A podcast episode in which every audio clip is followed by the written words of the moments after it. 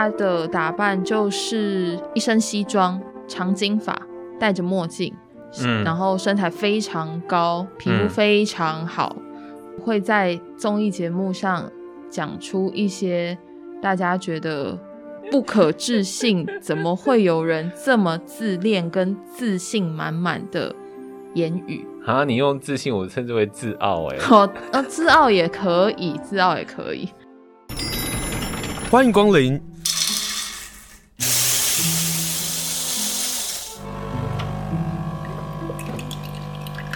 今天的盛情款待请享用。今天邀请到的是诚品书店花莲园百店的店长苏奕昕。 Hello， 奕昕好，新年快乐。新年快乐，大家好。今天在过年的时候邀请奕昕来谈谈出版啊，才谈谈在诚品书店当中有哪一些好书。过年的时候你们会有一些相关的过年的书籍吗？我们都会有固定的年节书展，那当然这样子的类型都会是小朋友的书展大宗，然后每一年卖的其实都一样，我其实觉得有点腻了，但是今年有一本比较有趣的叫做《饺子十兄弟》。这什么？它是封面你就会看到有10个小朋友，然后他们长得有一点像饺子，但是头型不是饺子，没有那么的具体，然后它是一个比较年节氛围意象的封面，虽然它的故事跟年节并没有直接的关系，然后我不多说那个故事内容，但是在那个十兄弟里面你仔细的看一下那10个小朋友的图案，其实里面有一些比较有趣的，有一个亮点可以找一下，然后它就会是这个故事发展的重点。联经出版社的书，台湾作家的作品哦。对，我觉得画风还蛮可爱的，还蛮可爱的耶，就在谈家族，还蛮适合在过年的时候大家不但想要跟家族相聚的时候能够翻翻这个书对，我觉得它是比较在今年度的年节书单里面比较不一样的新的作品，对，推荐大家来翻一下。对，这有意思，这个书还不错真的还蛮适合在年节看的。好，这是艺术家也是作家杨毅的书，大家可以去翻一翻，因为他真的就是一群人好像回到乡下的老家过新年的感觉，然后非常的热闹的一本书。联经出版社他还有另外一本书，艺人林依晨的新书，这本书的封面到设计好像在大家的接受度还蛮高的，对不对？对，这本书其实我们自己都是从网络的新闻媒体先知道说原来林依晨要出书了，那他这很正常。对，他首先先在网络书店做了亲签版的预购，也是马上好像秒杀，就是完全抢不到的状况。大家应该没有想象，就是大家都觉得林依晨应该不是最红的艺人，可是他的那个影响力啊或是他的粉丝啊真的很多他有一种老少通吃的感觉。对，就是他的粉丝算是隐性的粉丝，然后就默默的支持他，可是在所有的影视的作品当中他绝对不是最突出的艺人，可是只有发现喜欢他的那个粉丝们量其实很大。我看过他本人，长得其实还蛮漂亮的。讲到漂亮这件事情，我们自己觉得这本书也有一个很特别的地方是，通常艺人写的作品，不管他是写散文或者是旅行游记或者是画插画之类的，封面甚至是书腰上一定会有这个艺人的照片，但林依晨没有。林依晨好棒他不用靠这些他就可以大卖。所以如果我们现在跟大家说林依晨出了新书，然后大家也想要去买，然后都到了书店，比如说到诚品书店，然后一直要找林依晨书，他应该是找不到的，因为那个书封非常的暗沉没有他的照片如果一开始看的话会想说这应该是一本诗集吧。对，你说到重点，它真的像诗集的书封。对，然后书名也没有放得很大，林依晨3个字也落得超小。对，所以我觉得这是以艺人的作品来说蛮特别的一个地方。我们聊了这么久一直都没有说书名叫做做自己为什么还要说抱歉。这是林依晨的书，然后书腰带上说，如果乖意味着能够成为别人眼中的自己，那么我真的很想不乖。很厉害耶，他讲这句话超有说服力的耶，超有说服力，因为大家对他的印象就是他很乖，然后学历很好，然后没有什么负面的新闻，可是他其实很不乖啊，所以他才可以走出他自己的路啊。对，然后我觉得这样子的内容我们从可能18-19年开始就有非常多作家告诉大家说，你其实可以不用这么乖，你其实可以不用一直听别人怎么说你就怎么做。觉得这是一个蛮有趣的，在大家这是新形态的一种躲躲小语，不知道大家知道躲躲小语吗？你提到了一个很老的词、以前一定大家一定都有买过躲躲小语，真的是风靡一时。以前叫躲躲小语那一系列的书卖多好啊，因为就是漂亮可爱漂亮的插画配上一些激励人心的字句，就是可爱版的少女版疗愈版的心灵鸡汤。对，那现在就是转换成比较文章式的剖析你的人生想法或者是处事态度，希望大家用一个比较正向跟比较正面的方式看待自己内心里面最真实的想法。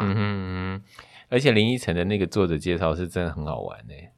他上面写的是别人写给他的耶，他说生于1982年10月底，如果人间只有12种人，对，依晨是天蝎座。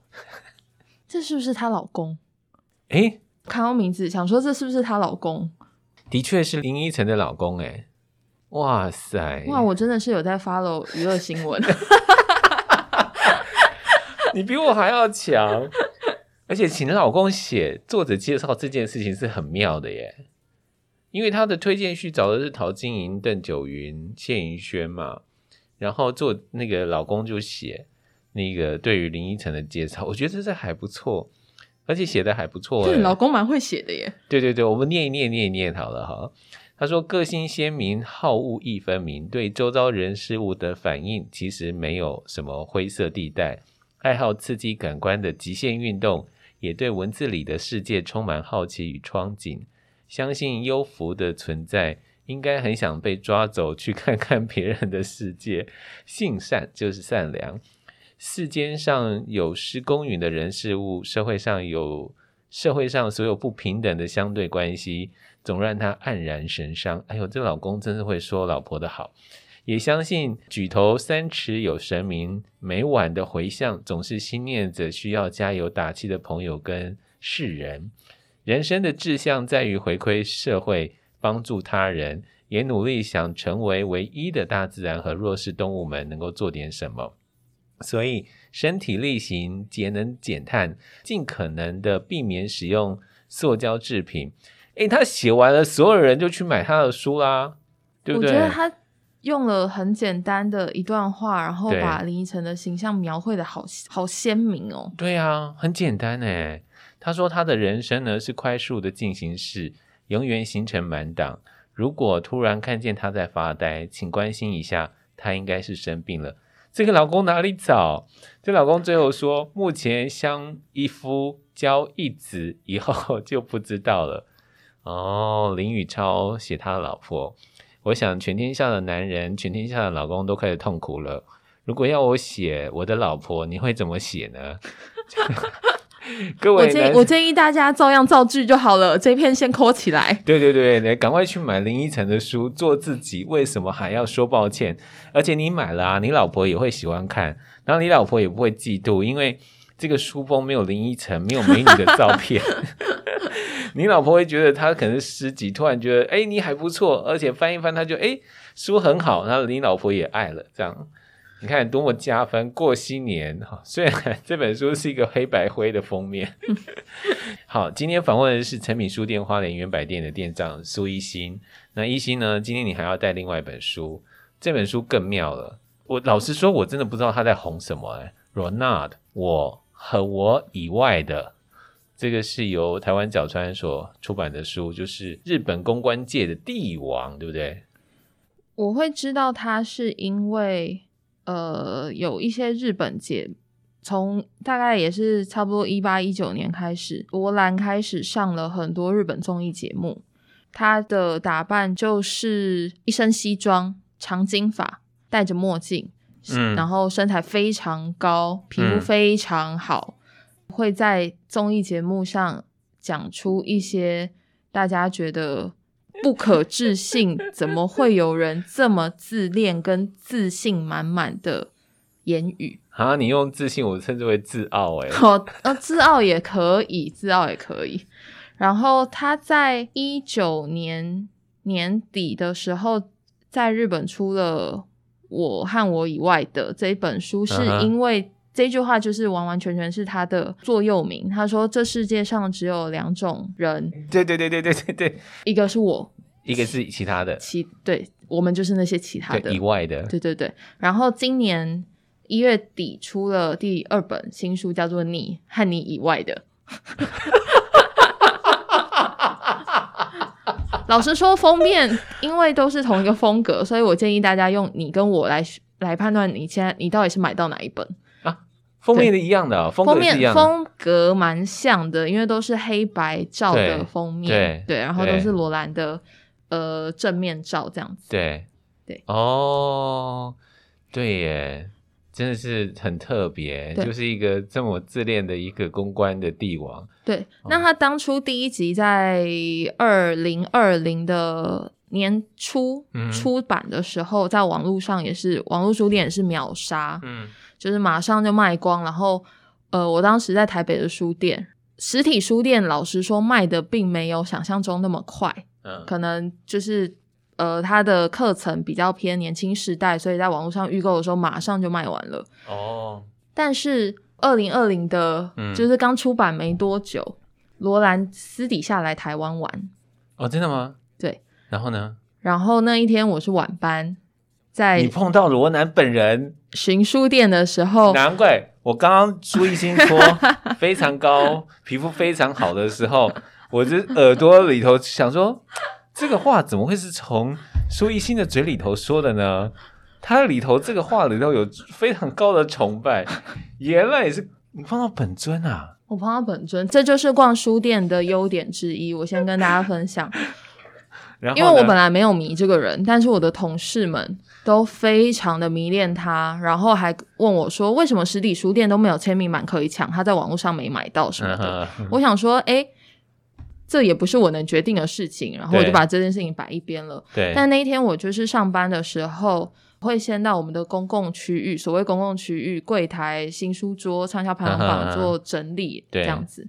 然后偶然抬头发现前面有一个人好高哦，旁边还有2个看起来比较矮的男生，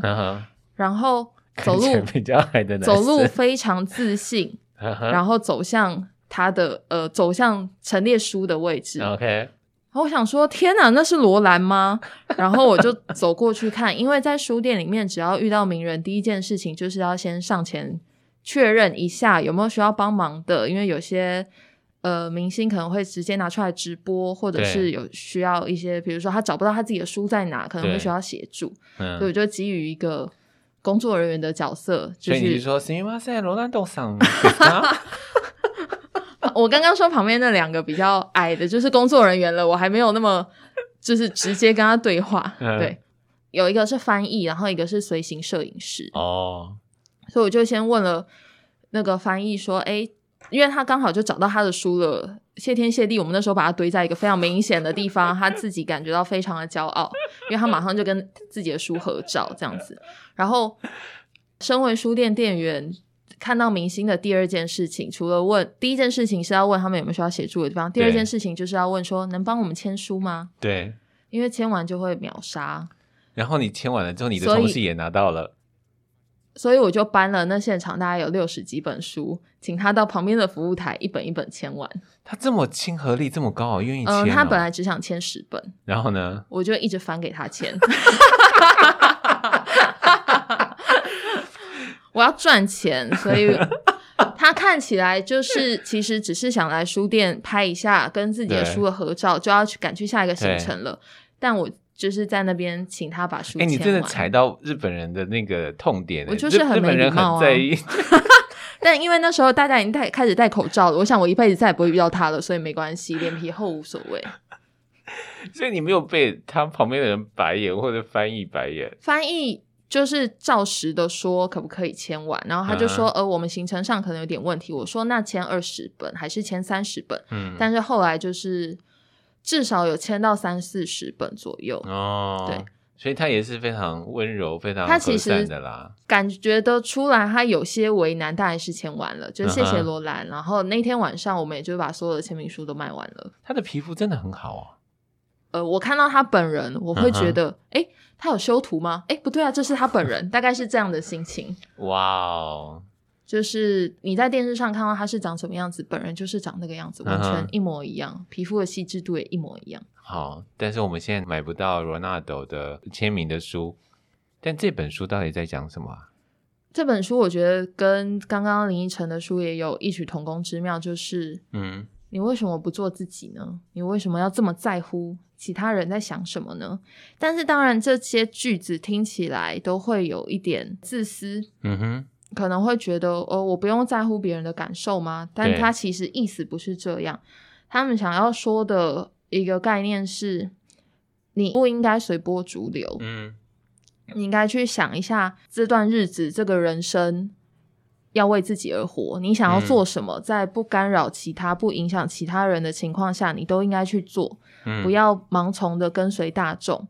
所以如果以书店店员的角度来说，请大家到书店里的时候不要只看畅销排行榜上的书，你可以走到书区里面，走到后面一点点的桌子上，看到有没有你自己觉得啊这个封面好像蛮有趣的啊，这个内容我可能比较有兴趣想要读读看，大概是把它画成现实生活中的例子的话可以这么解释。那在台湾小川的书的给的书腰带说，脱出口的每一句话都成为名言。我觉得对我来讲最名言最清楚我最记得的就是那句话，说为了能够随时照到镜子，因为他的房间都是镜子他觉得他实在是太耀眼了，他随时都要看到他各个角度，所以我不喜欢他的原因就是怎么会有这么自恋的人哦？但他说了一句话啊，他说他会低下头的时候就只有要出门的时候绑鞋带的时候穿鞋子的时候。哇，那时候我看到他讲这个话我都觉得啊，这是哪里来的外星人，就有这种人可以这么自信的做他自己啊。我觉得更厉害的是他可以一直都做这个样子的人呢，他是完全没有心虚的感觉哦。而且怎么有办法一直想出源源不绝的想出这些夸张的句子啊？对，就是一个很奇妙的人。我只能说他可能是一个极端的例子，所以我们如果能够做到他自信的 50%， 对，大概就够了吧。而且他很年轻耶，他1992年生耶，出乎我意料。好啦，跟大家介绍就是如果你也认识也知道罗纳德这个人啊，就是台湾角川呢就出了这本书，我和我以外的，或是另外一本是你和你以外的，这两本书就提供给大家做参考。另外一本呢是接下来我们要跟大家分享，是由时报出版社所出版的书。这本书呢也适合在过年的时候翻，因为啊人生总有一些烦恼，特别是过年的时候跟家族聚会或者跟家人聚会的时候，所有的烦恼都会被跑出来，因为都被质问哦。接下来我们就要跟大家分享就是吉本芭娜娜所写的书，书名叫做《吉本芭娜娜解答交朋友的烦恼》。他的书腰上写了，本书不是要教你交朋友无往不利，而是让你可以更自在的与人交朋友，诚挚建议从目录开始，盼能为各位解决当下的烦恼所以我就从目录开始看了。好，目录怎么看？他的目录里面其实总共有36则问题，对，就是每一篇的问题我觉得都非常实际而且非常现实我先开始翻这本书的时候，我对某几个问题是直接翻开来，比如说那个页面来看的，比如说踏入社会后就和学生时代的友人疏远了，所以也想交新朋友，却不知该如何交友，深感困扰。欸，这是真的耶，这个是真的，这真的耶，真的耶，就是我们大学毕业之后好像就没有什么朋友了耶，因为大家会做不一样的工作，尤其像我又是变得排班的工作之后，其实很难跟大家约见面哦。可是啊，这书这一篇里头谈到那个朋友跟伙伴啊，他说伙伴跟朋友的差别，这个要特别提耶，这个很好玩耶，我觉得这一段非常好。对，我们来讲讲这个事情好不好？我才发现说哦，因为我们常常会说啊，我公司的朋友，所以我们会有一个认知是公司的同事有一些是同事，有一些是朋友。可是吉本芭娜娜不是这样认为耶，朋友就是朋友，同事就是同事，伙伴就是伙伴，这个差别很有意思，这是日本人的这种生活的关系吧。我觉得这个也有一点套用到我们可能平常会在电视上或者看一些艺人的组合，他可能是两人团体三人团体，接受访问的时候他们会说哦，不会啊，我们在没有工作的时候是没联系的，然后可能会有一些粉丝会深受打击，想说什么你们不是感情很好吗？对，他们感情很好，但他们就是同事。对，我们会把这个当作是朋友，你知道我就会觉得那是朋友啊。对啊，我就是想说你们节目上你看那么有默契，对，怎么私底下都不联络呢？可是我们生活上也好像也是这样子啊，我们会统称那个叫朋友。可是如果我们在谈烦恼的时候，如果把这个事情分清楚的时候，它就不是烦恼了耶。吉本芭娜娜把这个等级分得再更细一点，他会认为朋友这两个词，要付出的或是要收到的情感因素是更多的。我记得他后面有一篇有讲说，如果不能让我开了家门进去躺在他家沙发上慵懒的喝酒的话，那就不是，那就不能称之为朋友。我想说哦，等级好高哦。对啊，然后最近刚好看了一个韩剧啊，那个韩剧叫做《那年我们的夏天》，里头也有演到这一段，就是我们是朋友吗？那我就赖在你的沙发，赖在你家。你知道我那时候想的是，我的朋友的等级要必须高到一个程度，那才能够住到我家或进到我家。可是从日韩的那个，不管是从吉本芭娜娜的书或者从韩剧里头，我发现我们可以重新思考，趁过年重新思考朋友的关系到底是什么欸。因为书上面说，如果拿公司来比喻，就像是中午一起吃饭，下班也会一起去喝酒的同事，但调职之后呢，意外的不再联络了。这种关系不是伙伴，只是朋友。就算是调职了，虽然没有特别的话要说，还是思念对方忍不住联络的人，那就是伙伴。我觉得那个伙伴有点像是我们的那种伴侣的关系。对，因为他又很明确的说，这不是同事，对，这叫做伙伴。对，所以很好玩欸，我们对朋友的这个定义啊，是的确在讨论烦恼的时候我们要去讨论。当然吉本芭娜娜用一个狗狗的那个形容词形容，我实在看不懂了哈。我也看不懂。我也想说你可能会看得懂。我看不懂。他说他不知道这个比喻是不是各位能够理解，不能。他说他家养的法国的斗牛犬跟西藏的梗犬本来就是水火不容的犬种，如果在路上相遇会互相嘶吼威吓，两个呢都是好斗的不知道退让的类型，但我这个氏族在中间，好歹还能够和平共存。要是本来八字不合的两者，也有可能勉强共存。也就是他在谈朋友之间的关系的时候，中间那个关系串联的那个角色其实是蛮重要的。如果少了中间这个角色的话，可能本来不合的两个人，是永远没办法共处在同一个环境下的。对啊。我觉得很有意思啦。好，所以这个当我们踏入社会之后，朋友这边有些差别的时候，它还有一些就是价值观的改变。在看这本书的时候，我还会带入到另外一个情境，是朋友要办婚宴的时候，都会问说，你觉得我要请那个谁吗？哦，你觉得我突然炸他，他会不会觉得莫名其妙？这好像又回到我们刚刚前面介绍的书，就做你自己。对啊，就是我觉得大家会先想到的是，我跟他算是朋友，嗯，所以我觉得我结婚应该要找他。可是他有帮我算成朋友吗？对，所以我们可能对于刚刚讲到他说是朋友还是伙伴，甚至是同事，嗯，这些关系的定义，我们自己如果没有很深刻的分清楚的话，嗯，就很容易在人际关系上感受到困扰。比如说我把他当做朋友，但他怎么这样对我？对。但你如果好好的去想一下啊，我们的关系里面可能不能说是朋友，我们可能只是伙伴，嗯，或甚至是我们是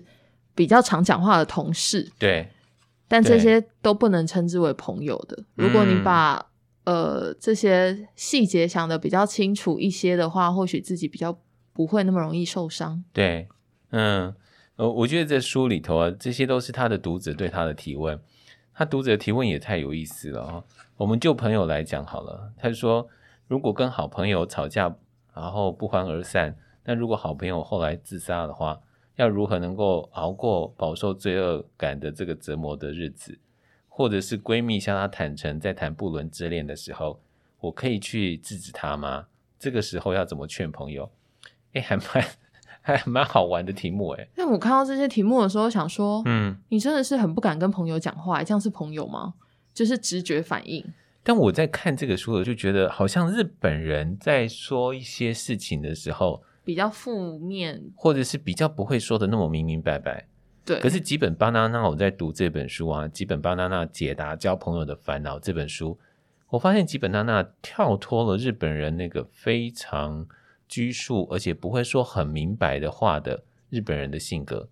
他就会直接告诉你说那你就跟他讲啊。我觉得这很好玩欸。我觉得他们生活压力好大。是啊是啊，嗯，包括比如说我们还不要再出去再喝一杯啊，或者是你要不要进来啊怎么样，都不能说得很清楚说诶，我们这场的宴会结束啦，你该回家啦，这种话是不会说的啊。对，嗯，然后有一些题目也蛮是也是这个时代才会发生的。比如说我在现实生活中没有能够互相倾诉真心话的朋友，但却能对素未谋面的网友坦诚吐露烦恼。对，我想对现实生活中的朋友也敞开心房，请问我该怎么做？这个真的是这个世代才会有的困扰欸。对，那基本巴娜娜怎么回啊？他说如果要给烦恼在现实世界无法坦然表现自我本色的人的建议，我只想说至少先试着对你自己敞开心扉吧。嗯，如果能对自己打开心扉，我想应该会出现可以让你慢慢展现本色的友人。对，那一样就是回到我们前面在讲到的，就是他可能都没有在做他自己，嗯，所以他吸引不到，他找不到喜欢这样的自己的人。对，所以终究还是要做自己欸。嗯，然后这个是朋友哦，因为基本巴娜娜还有说，比如说假如他还有说啊，假日一起看电影的啊，他不认为是到朋友的关系耶。这段我超冲击的。然后秘密呢只能告诉了别人，基本上就不再是秘密了。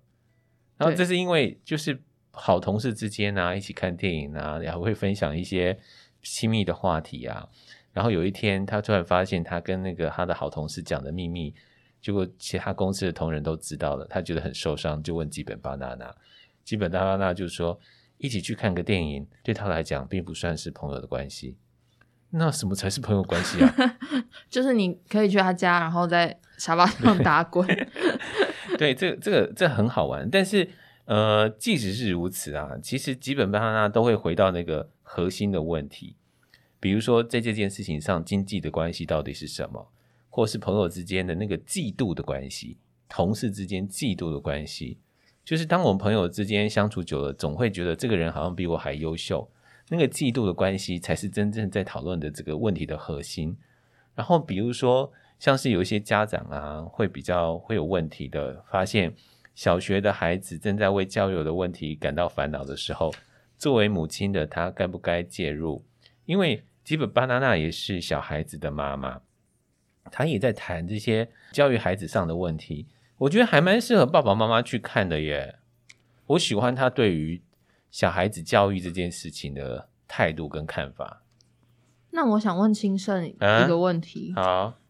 有一题是我在45、46岁的时候从都市移居乡下，请问该怎么结交新朋友？就是你回到花莲之后，同学都还在吗？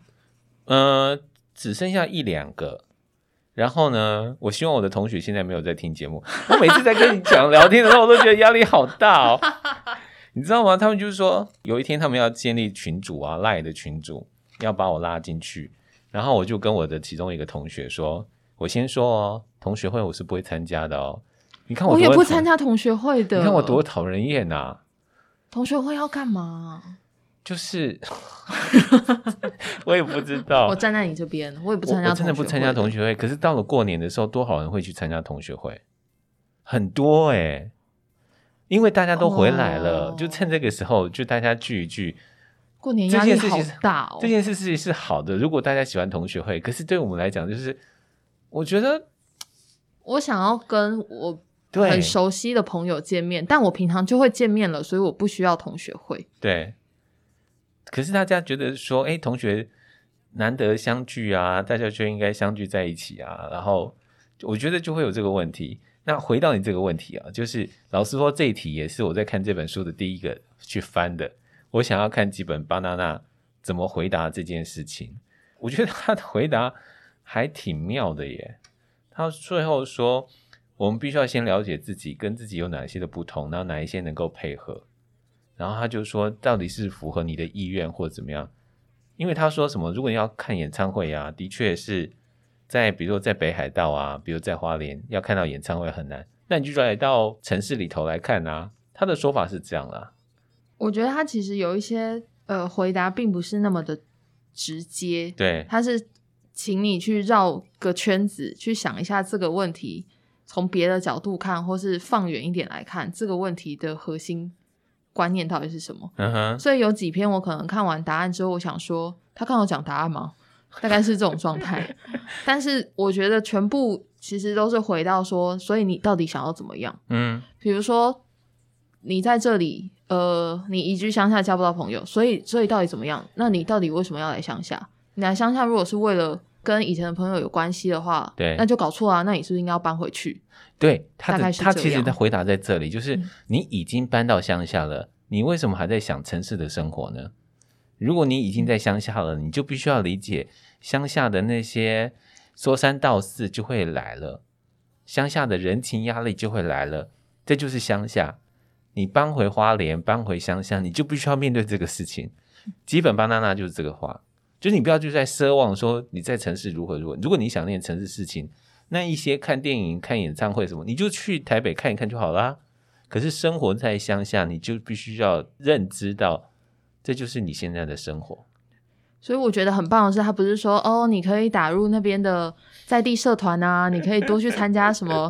就是在地的活动啊，还好不是得到这种答案欸。对，他就告诉你说你就是为了你维持你的生计，它就是一个生活，它就是一个经济的活动，然后他最后居然还说婚姻也是一种经济的活动